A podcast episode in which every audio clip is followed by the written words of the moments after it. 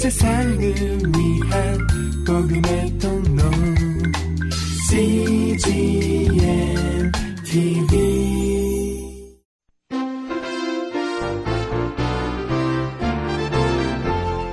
하영주 목사의 요한계시록 강해 설교 제 13편 순교자의 외침과 큰 지진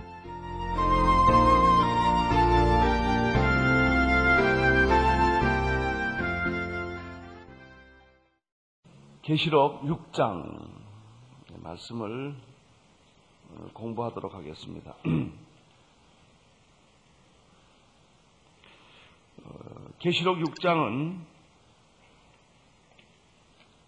드디어 어, 하나님 보좌의 오른손에 있는 이 책이 있는데 그 책을 열 수 있는 유일한 하늘 위, 땅 위, 땅 아래 유일한 한 분은 아, 어린 양 예수 그리스도이십니다.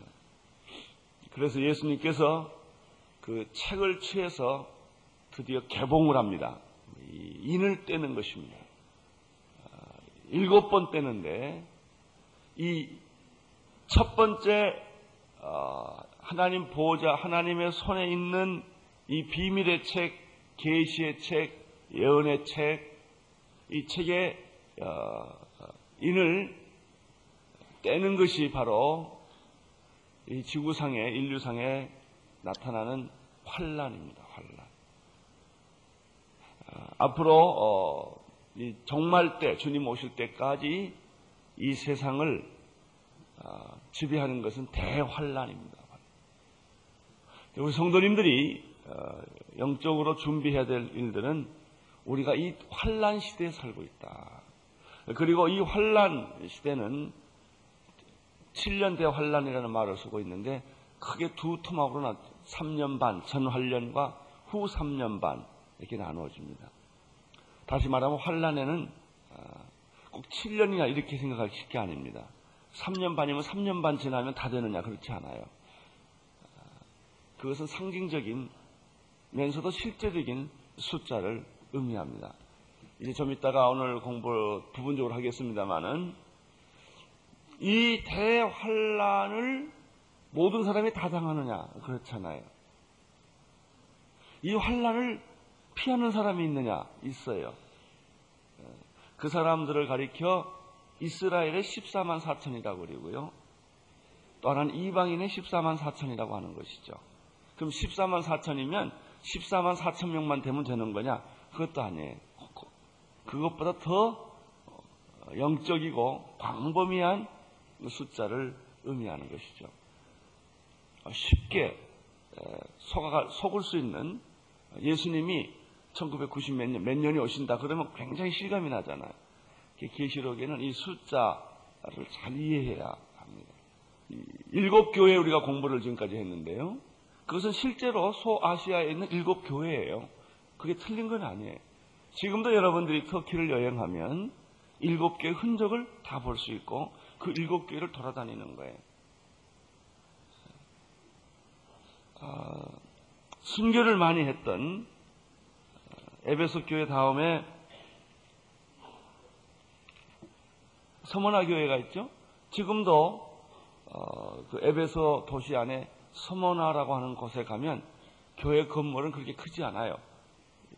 2층 예, 높이 같은 것도 있는데 거기에는 온통 순교자의 초상으로 다 되어 있어요.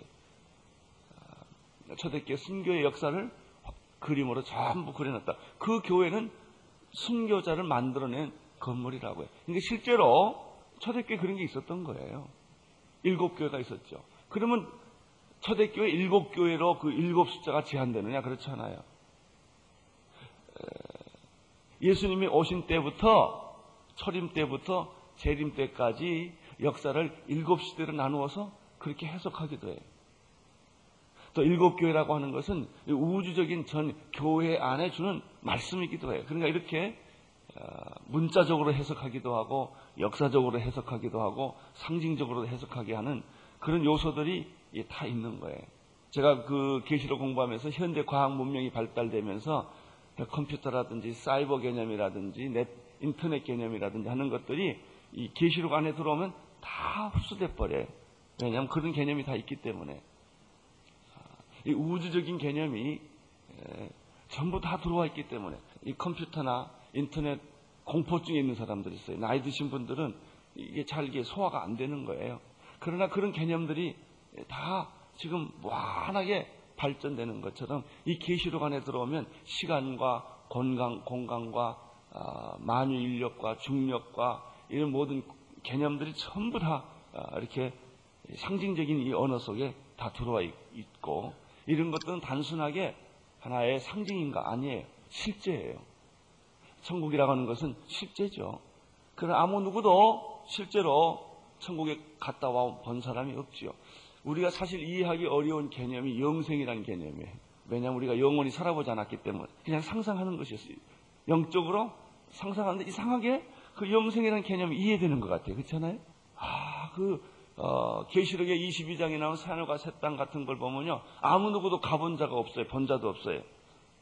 그렇지만 우리가 사도 요한처럼 성령을 받으면 그런 것이 이렇게 다 느껴지고 구원의 확신이 오고 안심이 되고 불안하지 않고 환란이 오도 담대해지고 순교까지 할 수 있는 그런 영적 능력을 하나님이 부어주신단 말이죠. 음, 어, 이런, 이런 것들이 계시록입니다. 그러나 오늘 우리가 5장부터 공부를 하게 되는 것은 어, 인을 떼니까 어, 하나님 손에 있는 감추어진 계시, 나타나지 않는 예언, 아무도 뗄 수가 없었는데 오직 한 분, 일찍 죽음을 당하신 어린 양 예수 그리스도께서 하나님 손에 있는 그 책을 취해서 드디어 개봉을 했단 말이죠, 개봉. 개봉을 하니까 여섯, 일곱 번 개봉을 해요. 한 번, 두 번, 세 번, 네 번. 아, 개봉을 하니까 그때마다 하나의 씬, 장면들이 이렇게 나오는 거예요. 전, 총체적으로 이해할 수 있는 주제는 무엇입니까? 주님 오실 때까지 앞으로 이 세상은 더 악해지고 환란이 더 많아지고 전쟁이 더 많아지고 죽음이 더 많아지고 도덕적 윤리적 타락이 더 깊어지고 세상은 더 음란해지고 이런 세상이 계속 온다는 것이죠. 일곱 단계를 거쳐서 온다는 것이죠. 그럼 그것이 끝이냐? 어, 그렇지 않아요. 일곱 인 마지막 일곱 번째 인을 떼는 것은 일곱 나팔을 개봉하는 거예요. 일곱 나팔을 가진 일곱 천사가 또 와서 나팔을 불죠. 나팔 하나 불 때마다 또 환란이 더 가중되는 거예요.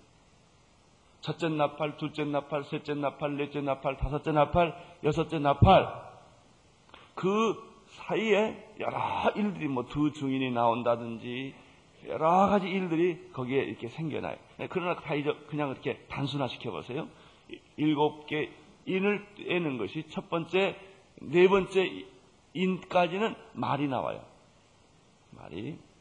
백말이 나오고, 붉은 말이 나오고, 검은 말이 나오고, 청황색 말이 나와요. 청황색 말은 죽음이라고 그랬어요. 검은 말은 경제적인 대공황이라고 그랬어요. 붉은 말은 극도로 확산된 전쟁이라고 말했어요. 그리고 백말은 이런 국부전이라고 그럴까 정복자들이 자꾸 나타나 전쟁을 만드는 그런 역사가 진행된다고 말씀하셨드렸죠. 그런 것들이 지금 1차 대전, 2차 대전, 중세시대 이 예수님 오신 이후에 전쟁사를 보면 그렇게 설명할 수가 있어요. 그렇다는 것이 아니라 그렇게 설명이 돼요. 옛날에 고대 전쟁들, 아, 중세 전쟁들, 현대전, 그러니까 미래전까지 다 이게 포함이 되는 것이죠. 그러면서 나팔을 이제 일곱째 인이 뭐라 그랬어요? 일곱째? 그러니까 하나, 둘, 셋, 넷, 다섯, 여섯 하고 일곱째 인 안에는 일곱째 나팔이 다 들어있는 거예요. 그리고 첫째 나팔, 둘째 나팔에서 일곱째 나팔을 다 보니까 마지막 여섯 번째 나팔까지는 사건이 생기지만 일곱째 나팔을 불면 일곱째 나팔 안에는 일곱 개의 대접, 디시가 있어요. 이런 진노의 대접이, 대접에서 쏟아져요, 불이. 어, 접시에 이렇게 붓듯이 말이죠. 이 대접에 하나씩 엎어지는 거예요. 그게 일곱 번 돼요. 그러니까 일곱 번째 인안에는 일곱 개의 나팔이 있고 나팔 재앙이 있고 일곱 번째 나팔이 불면 일곱 가지 대접의 재앙이 붙어 있죠. 그것이 계시록 17장까지 계속 가요. 우선 여러분들이 전체적으로 이해할 것은 아, 앞으로 환란이 계속된다. 세상은 더 나빠진다는 거예요. 이것을 여러분들이 겁을 먹을 필요가 없어요. 사실이니까. 이제 환경은 더 오염이 될 거예요. 지금 오존층이 터졌다. 뭐 이런 얘기를 많이 하지 않습니까? 로마 보고서 같은 걸 보십시오. 로마서 보고. 그건 오래전에 쓴 책인데도 예, 인류가 어, 어떤 분들은 지구가 100억 어, 이상을 지구 자체가 수용하기 어렵다는 것이죠. 70억, 뭐 100억 이상을 지구 자체가 어, 물을 다 뽑아 먹고 재원을 다 파서 먹고 하고 나면 그 다음에 지구는 자원 고갈이 생긴다는 것이죠. 언젠가는 끝이 온다는 것이죠. 왜냐하면 아, 이런 자원이라는 것은 영원하지 않기 때문에 석유 다 우리가 인류가 어, 땅에서 파서 쓰고 나면 석유가 또 생기느냐? 그렇지 않다는 것이죠. 석탄을 다 캐서 인간이 쓰면 석탄이 또 생기느냐? 그렇지 않다는 거죠. 석탄이 한 번씩 생기려면 얼마나 많은 역사의 변천 과정을 통해서 매장이 되는데 그걸 자꾸 이제 인간이 그걸 다 쓴단 말이죠. 환경은 어, 인간이 노력하면 좋아질 것인가? 어, 그것은 돈 많은 그리고 어, 이런 복지 국가들이나 이런 선진 국가들의 환경은 잘 보호되지만 후진 국가들이나 개발 도상의 국가들은 환경이 무섭게 파괴된다는 것이죠. 그럼 우리나라만 환경이 잘 지켜진다고 그래서 우리가 안전하냐? 아니, 중국에서 황화 바람이 불면 거기에서 역, 어, 오염된 그런 바람이 불면 우리 한국은 피할 길이 없다는 것이죠. 어, 소련에서 핵 누출이 생기면 소련만 당하는 것이냐? 그렇지 않다는 것이죠. 유럽 전체가 당한다는 것이죠. 뭐 이런 얘기들입니다. 어, 일본 보십시오. 지난번에 고베 전쟁 같은 건저 지진 났는데 하나님이 조금만 이렇게 콧기만 흥 하고 불면 이 지구 아래에 있는 이큰 아, 음반들이 부딪히면 뭐 그대로 다 깨지는 거죠. 뭐. 자 보세요. 일본이 그렇게 아, 도시 문명을 만들고 완벽하게 지진으로 공사를 아무리 다 해도 하나님이 손가락 하나 튕기면 지구는 뭐 말할 수 없는 뭐 대혼란이 오는 것이죠. 자, 그런 일들이 우리가 최근에 조금 느끼기 시작했어요. 하나님이 터키를 건드시고 대만을 건들고 일본을 건들고 또 그리고 여러 나라를 지금 갑자기 동시다발적으로 이런 일들이 막 생기죠. 어, 지금 미국이나 구라파에도 역사상 없는 유례 없는 홍수들이 오기 시작하고 어, 지금 이런 것들이 국부전으로 자꾸 보이는데 이런 일들이 지구가 몸살을 하는 거예요. 이 지구가. 이런 일들은 계속된다는 것이죠. 그게 얼마나 불안해요, 그게. 그렇잖아요? 좀 뭐가 안정이 돼야 좋을 텐데, 그러나 오늘 여러분들이 계시록을 통해서 확실하게 배워야 될 것이 있어요. 주님은 이미 오셨죠. 다음에 반드시 오신다는 거예요. 초림과 재림. 이것을 여러분이 믿음의 세계에 있어서 여러분의 신앙 구조에 있어서 이것을 확실히 알아야 돼요. 미래학이라고 하는 것도 마찬가지입니다. 요즘에 우리가 미래학을 뭐 다니엘 벨이라든지 무슨 뭐 제3의 파도라든지 여러 미래 예언 전문가들이 나타나서 미래는 이렇게 변할 것이다. 증권은 이렇게 해라. 뭐 그 다음에 뭐 모든 이, 이, 이, 비즈니스는 이렇게 생긴다. 뭐 저런 얘기를 우리가 수없이 많이 듣습니다. 그렇습니다. 그런 일들은 계속해서 어, 많이 이 미래학이 발전될 거예요. 미래학에도 두 가지가 있어요. 진화론적 미래학, 미래학이 있고요. 종말론적인 미래학이 있어요. 세상에 있는 모든 사람들, 비즈니스 하는 사람들, 이제 어떻게 하면 누가 미래, 미래의 선두주자냐 이거예요. 요즘 재밌지 우리나라 보면 IMF가 지나가고 이 재벌의 변천사가 오니까 이제 누가 미래의 재벌이 되느냐 하는 거예요. 뭐 아무도 모르는 거죠. 보통 재벌이 30년 살라고 그러지 않습니까? 30년 지나면 다 한 번씩 이렇게 텀을 갖게 된다는 것이죠. 이제 이제 누가 앞으로 아, 과거에는 이러이런 사람들이 한국의 정치 권력을 가지고 재벌사를 만들었지만 이제는 어, 이 IMF라고 하는 것 때문에 한번 뒤집어지니까 이제는 옛날 사람들은 다 가고 새 사람들이 등장되는데 누군지 모르는 거죠. 어, 이것은 뭐냐면 이 미래라고 하는 것은 영원히 나가는 것일까? 그렇잖아요. 계시록적인 성경적인 미래라고 하는 것은 종말이 있다는 것입니다. 예수님이 다시 오신다는 거예요. 오신다. 그러니까 예수님이 오신다고 하는 재림에 대한 믿음이 없는 사람이 가지고 있는 미래에 대한 생각과 예수님이 다시 오신다고 믿는 사람들의 보는 미래의 관점은 완전히 다른 것입니다. 환란이 반드시 있다. 그러나 환란의 끝에는 주님이 다시 오신다. 너희가 환란을 당하나 담대하라. 두려워하지 말라. 전쟁의 소문, 난리의 소문. 그러나 이것은 세상의 끝이 아니라 환란의 시작일 뿐이다. 계속해서 이런 환란들이 계속되는 것이다. 그래서 오늘 계시록 5장에는 아, 여섯 가지 인이 소개가 됩니다. 여섯 가지 인이 소개가 되고 일곱 번째 인은 일곱 번째 인은 장의 17절 첫째 에, 인을 뗄 때 무슨 말이 나왔죠?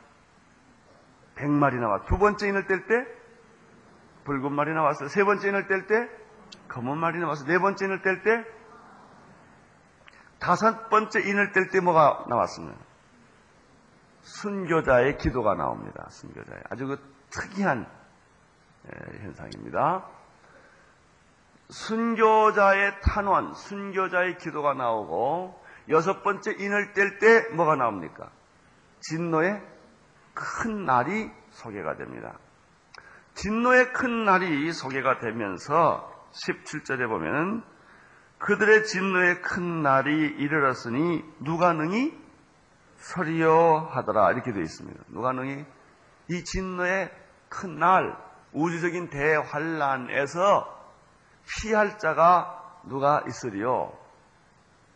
그럼 모든 사람들이 다 이 진노의 큰 날 대환란에서 죽임을 당하는 것일까? 그 다음에 7장이 지나가면 8장이 나오죠. 8장 1절을 보십시오. 8장 1절 시작. 일곱째 인을 뗄 때, 그러니까 여섯 번째 인이 6장 마지막까지 나오고요. 7장은 전혀 다른 얘기입니다. 그 다음에 8장으로 들어가면 계속해서 일곱 번째 인이 개봉이 되고 반 시간 동안 고요합니다. 침묵하다가 그 다음에 나팔이 소개가 됩니다. 그러면 7장은 무엇인가? 7장은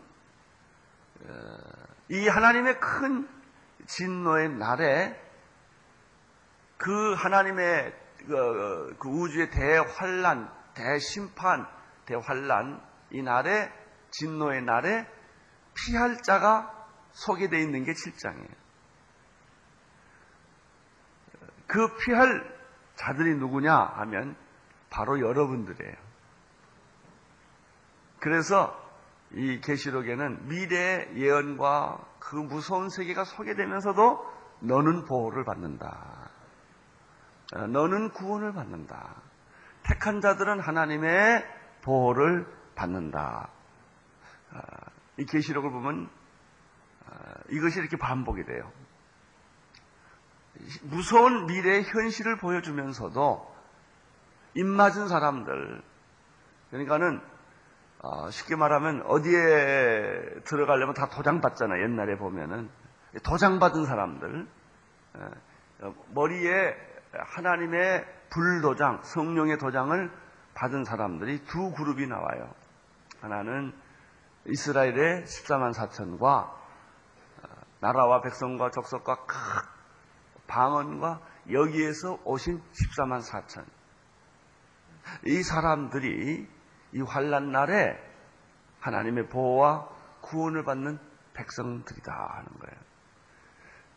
그래서 그래서 이 계시록을 공부하면 전율과 안심이 동시에 일어납니다. 우리는 앞으로 이 세상에 일어나고 있는 많은 사건들을 보면서 여러분들이 겁을 먹지 않게 되기를 바랍니다. 그러나 이러한 일들은 앞으로 역사 미래에 계속 있다는 것이죠. 그러니까 지구의 3분의 1이 나간다 하더라도 어, 여러분들이 두려워할 게 없어요.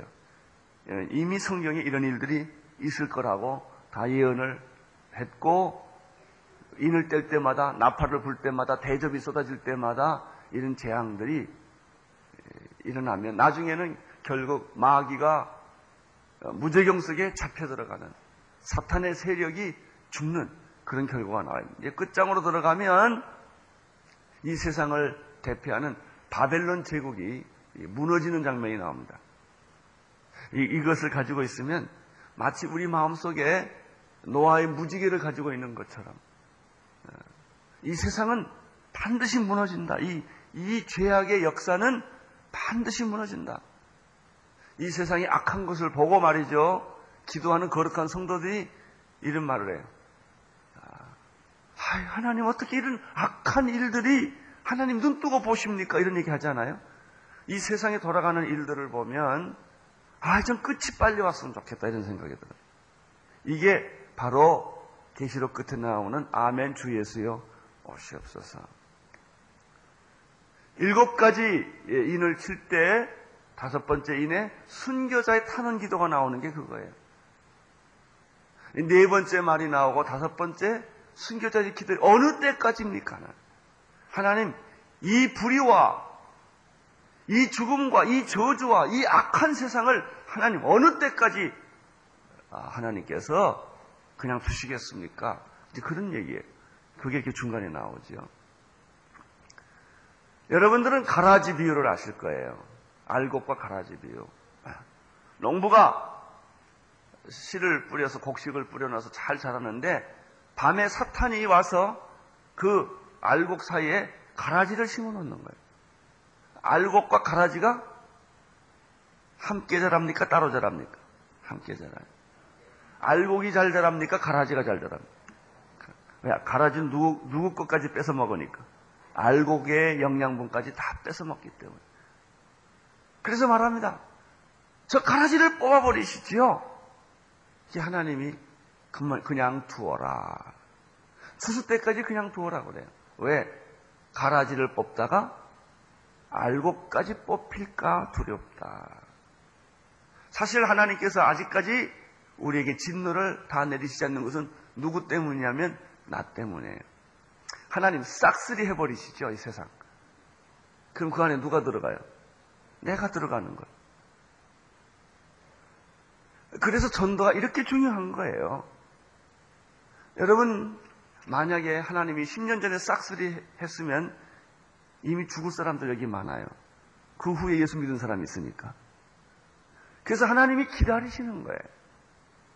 하나님의 기다림은 우리의 기다림과 비교할 수 없는 안타까움에 하나님이 다 보시면서도 손을 못 대요. 누구 때문에? 나를 사랑하기 때문에. 앞으로 나를 통하여 구원받을 사람들이 있기 때문에. 그, 렇게 얘기하는 게 베드로서에 나오는 얘기예요. 천년이 하루 같고 하루가 천년 같은 이 사실을 잊지 말라. 그날에는 하늘이 풀어지리라. 주의 날은 도적같이 오리라. 왜 주님 늦게 오십니까? 왜 주님은 더디 오십니까? 마가복음의 주제가 곧이라는 말이에요. 곧, 곧, 곧, 곧, 곧. 이게 40몇 번 나와요.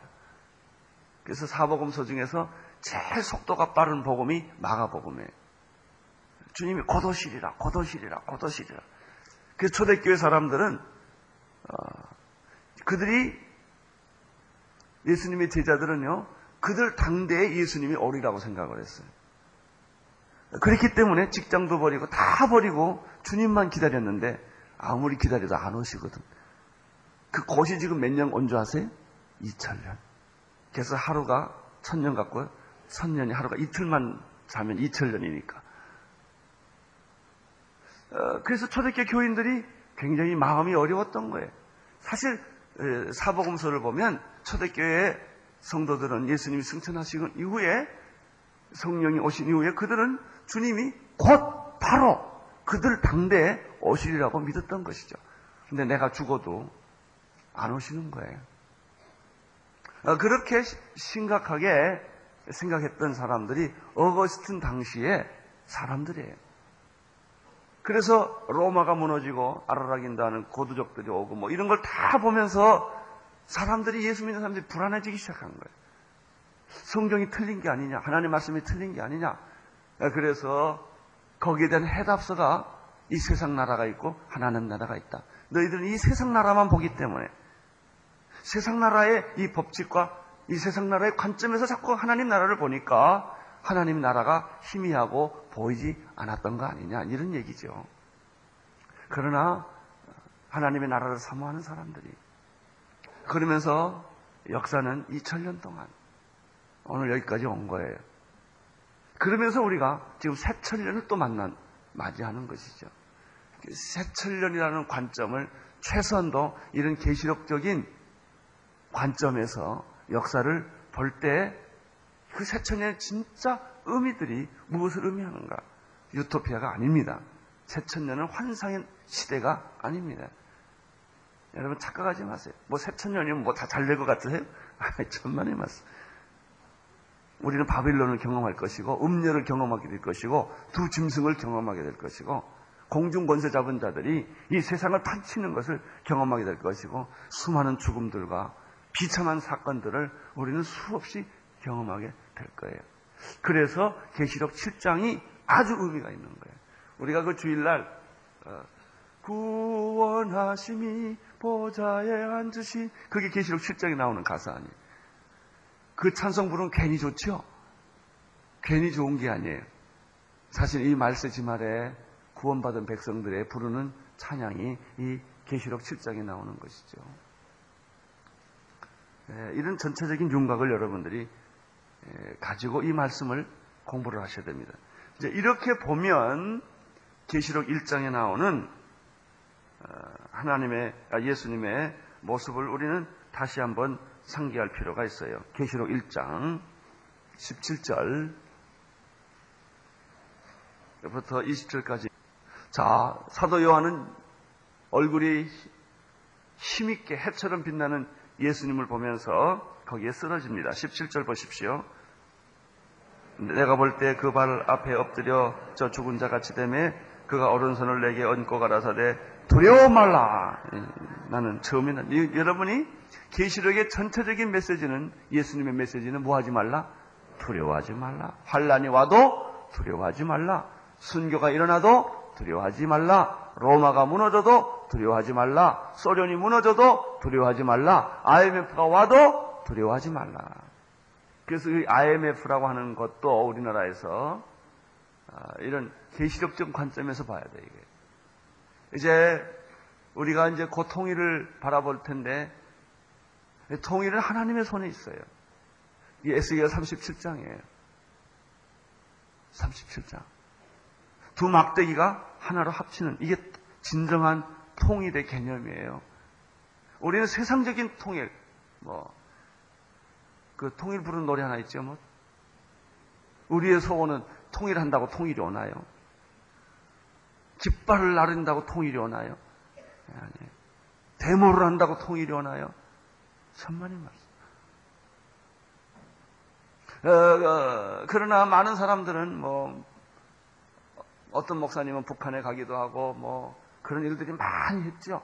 그게 다 통일을 다가오게 하는 씨앗들이라는 거예요. 천만의 말씀. 기도하는 성도들로 인하여 통일이 오는 거예요. 통일은 하나님의 손에 있는 것이 정치적, 군사적, 민주화 운동을 한다고 해서 통일 오는 거 아니란 말이죠. 이 계시록적인 관점에서 정확하게 읽어야 돼요. 통일꾼들이 있다고 통일이 오느냐? 안 그래요. 난 되는 게 하나 있어요. 통일꾼들이 기도하는 사람이면 돼요. 이것이 역사의 미래에 일어날 세계예요. 그러니까 예수 안 믿는 사람들은 예수 믿는 사람들 역사관을 아주 웃기게 생각하는 거죠. 좀 말도 안 되는 소리들을 골라서 한다 이렇게 생각을 해요. 그래서 성경이 그렇게 돼 있는 거예요. 역사는 수많은 사람이 있지만 그리스도 중심으로 만들어지는 게 역사고요. 거룩한 성도들을 중심으로 역사는 만들어지는 거. 입맞은 성도들을 중심으로 만들어지는 것이냐? 그래서 예수를 믿지 않는 일반 사가들이나 역사자들은 그런 역사, 기독교적인 역사관을 동의할 수가 없는 거예요. 너무 편협하고 어, 그렇다는 것이죠. 너무 일방적이라는 것이죠. 뭐 편협하고 일방적인 것은 그것만 있나요? 예수만 믿어야 구원받는 게 얼마나 편협해요. 그렇잖아요. 그래서 많은 좀 브로드 넓은 그리스 다원주의적인 사람들은 말이죠. 불교에도 구원이 있고 어, 도교에도 불교, 구원이 있고 기독교계에도 구원이 왜 너희만 구원이 있다고 말하느냐? 아, 이걸 아주 신경질적으로 싫어합니다. 아주. 그래서 좀 예수를 광범위하게 자 불교와 기독교가 손잡고 형제여 이러면 얼마나 이게 멋지냐 이게 예, 굉장히 멋져 보이죠. 그러나 구원은 철저하게 배타성이에요. 배타성이에요. 이것도 구원이고 저것도 구원이면 구원이 아니에요. 이분도 하나님이고 저분도 하나님은 하나님 아니에요. 이것도 사랑이고 저것도 사랑은 사랑이 아니에요. 하나님은 한 분이세요. 구원은 하나예요. 구원자도 하나예요. 역사도 마찬가지입니다. 그래서 진짜 크리스천들은 이 세상에서 외롭게 사는 거예요. 자, 이걸 여러분 전반적으로 이 틀을 이해하셔야 됩니다. 두려워 말라. 나는 산, 나는 처음이요, 나중이라 나는 산자라 전에도 죽었노라 벌죄다 내가 세세토록 살아있어 사망과 음부의 열쇠를 가졌느니라. 그러므로 내, 내 본 것과 이제 있는 일과 장차될 일을 기억하라. 내 본 것과 내 오른손의 일곱 뼈를 비밀과 일곱 금초대라. 일곱 뼈는 일곱 교회여 사자여 일곱 금 일곱 촛대는 일곱 교회니라. 그러면서 일곱 개에 대한 편지가 시작되죠. 일곱 개에 대한 편지가 시작될 때 이제 사도 요한은 하늘로 올라가서 하나님 보좌를 보죠 거기서 그가 만난 분이 누구예요? 4장에서 하나님이에요. 5장에서 만난 분이 누구예요? 예수님이에요. 그리고 6장에서 뭐가 일어나요? 그 비밀의 책이 개봉되기 시작하는 거예요. 비밀의 책에 개봉되는 내용이 뭐예요? 환란. 주제가 환란이에요. 환란. 듣기 싫은 얘기예요. 그리고 생각하기 싫어요. 너무 무서우니까.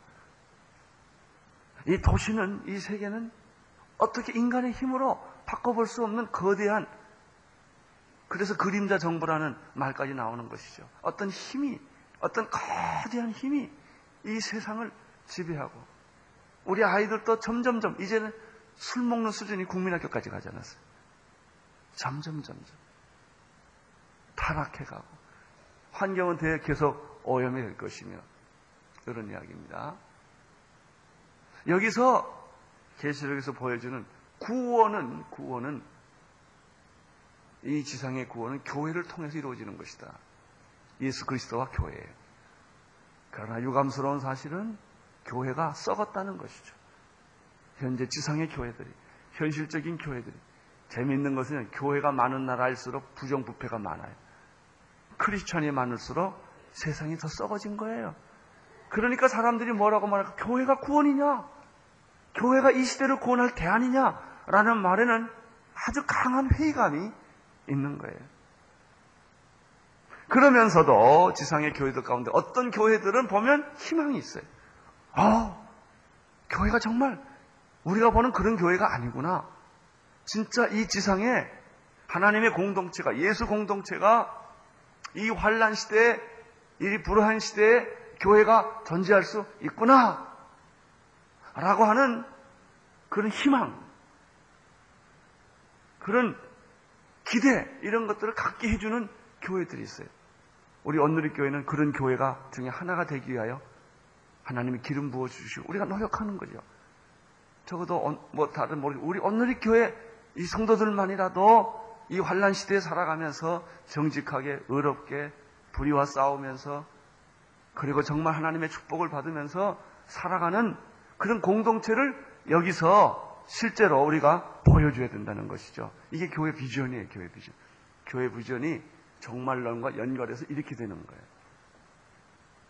그러니까 마귀가 여러분이 만약 마귀라면 미안합니다. 여러분 마귀가 아닌데 여러분이 만약 마귀라면 제일 먼저 공격할 때가 어딜까요? 교회지. 마귀가 진짜 머리가 좋다면 이 비밀을 그 경륜과 하나님의 비밀을 안다면 마귀가 마, 아, 마귀가 우는 사자처럼 공격하는 제1의 대상이 교회로 하여금 전통적으로 권위주의적으로 그냥 성령 받지 않는 교회, 성령 받지 않는 교인 다 그렇게 그렇게 예수 믿고 살아라 이거예요. 마귀가 말이죠. 여러분을 나쁘게 한다기보다는 악하게 만든다기보다는 마귀가 하는 일이 말이죠. 여러분을 은혜 받지 못한 상태로 현상 유지하게 하는데 더 아이디어가 있어요. 그냥 그렇게 살아라. 이래. 여러분이 부흥해하면 누구도 부흥해하는 줄 아세요? 마귀도 부흥해. 큰일 났거든. 여러분이 그냥 적당히 왔다 갔다 하고 적당히 졸고 그냥 뭐 그냥 헌금도 적당히 하고 예수 믿는 것도 적당히 살고 그렇다고 또 예수 안 믿는 것도 아니고 말이죠. 다 교회 나오고 그리고 전도도 하지 말고 너 혼자 열심히 잘 살고 남 생각할 거 없고 그렇게 살아라 이게 그렇게 이게 마귀가 쓰는 가장 예민한 전략이에요. 그리고 맨날 가서 총회장 싸움이나 하고 노예 싸움이나 하고 말이죠. 이런 것만 자꾸 시키는 거예요. 관심 그런 데만 갖게 만드는 사람 살리고 이런 데는 관 전도 못하게 하고 이러는 거예요. 이게 마귀 전략이에요. 사랑하는 성도 여러분, 아, 이제 우리가 이제 인을 떼기 시작하는데 이런 요소, 이런 이런 말씀들이 계시록에 나타난 아주 핵심 사상이에요. 그러나 마지막에는 입맞은 성도들로 말미암아 환란을 피하게 해주시고 그 그들로 말미암아 세상을 구원해서 바벨론이 무너지고 다시 하나님의 나라가 이 땅에 천년왕국이 오며 주님의 영광스러운 재림이 다시 오는 이 미래 역사의 큰 구조를 이제 이렇게 보여주시는 것입니다. 우리가 네 가지, 아, 여섯 가지 아, 정에도 좀 적어두세요. 여섯 가지 인이 뭐냐, 여섯 가지 나팔이 뭐냐, 여섯 가지 대접이 뭐냐, 그거를 노트에다 써놓고 성경 공부를 하면 아주 쉽게 좀 정리가 됩니다. 큰 줄거리가 그거니까 여섯 개 인, 여섯 개 나팔재앙, 여섯 개 대접재앙 사이에 모두 스토리가 이렇게 거기 숨겨져 있습니다. 그러니까 큰 줄거리는 일곱 개 교회의 친, 예수님 칭찬, 책망, 권면, 약속을 정리하셔야 되고요. 일곱 개 인, 일곱 개 나팔, 일곱 개 대접의 재앙의 내용들을 정리하시는 거예요. 어, 그렇게 놓으면 계시록의 한 반 정도는 이렇게 정리가 됩니다. 그리고 그, 그 중간중간에 일어날 수 있는 모든 사건들을 정리하시고 마지막에 바벨론이 무너지고 음료가 무너지고 두 짐승이 무너지고 천년 왕국이 오고 그 다음에 새하늘과 새 땅이 오는 것. 그래서 이 마지막 대단원의 막이 내리면서 성경의 막이 내리는 것입니다. 오늘 하나님의 축복이 여러분에게 함께 하시기를 바랍니다. 기도하겠습니다. 하나님 아버지, 주님을 찬양합니다. 여기 계신 우리 성도님들이 세상에서 환란을 당하나 담대하게 도와주시고 세상을 이기신 예수 그리스도, 환란을 이기신 예수 그리스도를 바라보게 하여 주시옵소서. 예수님 이름으로 기도드립니다. 아멘. 온 세상을 위한 복음의 통로 cgmtv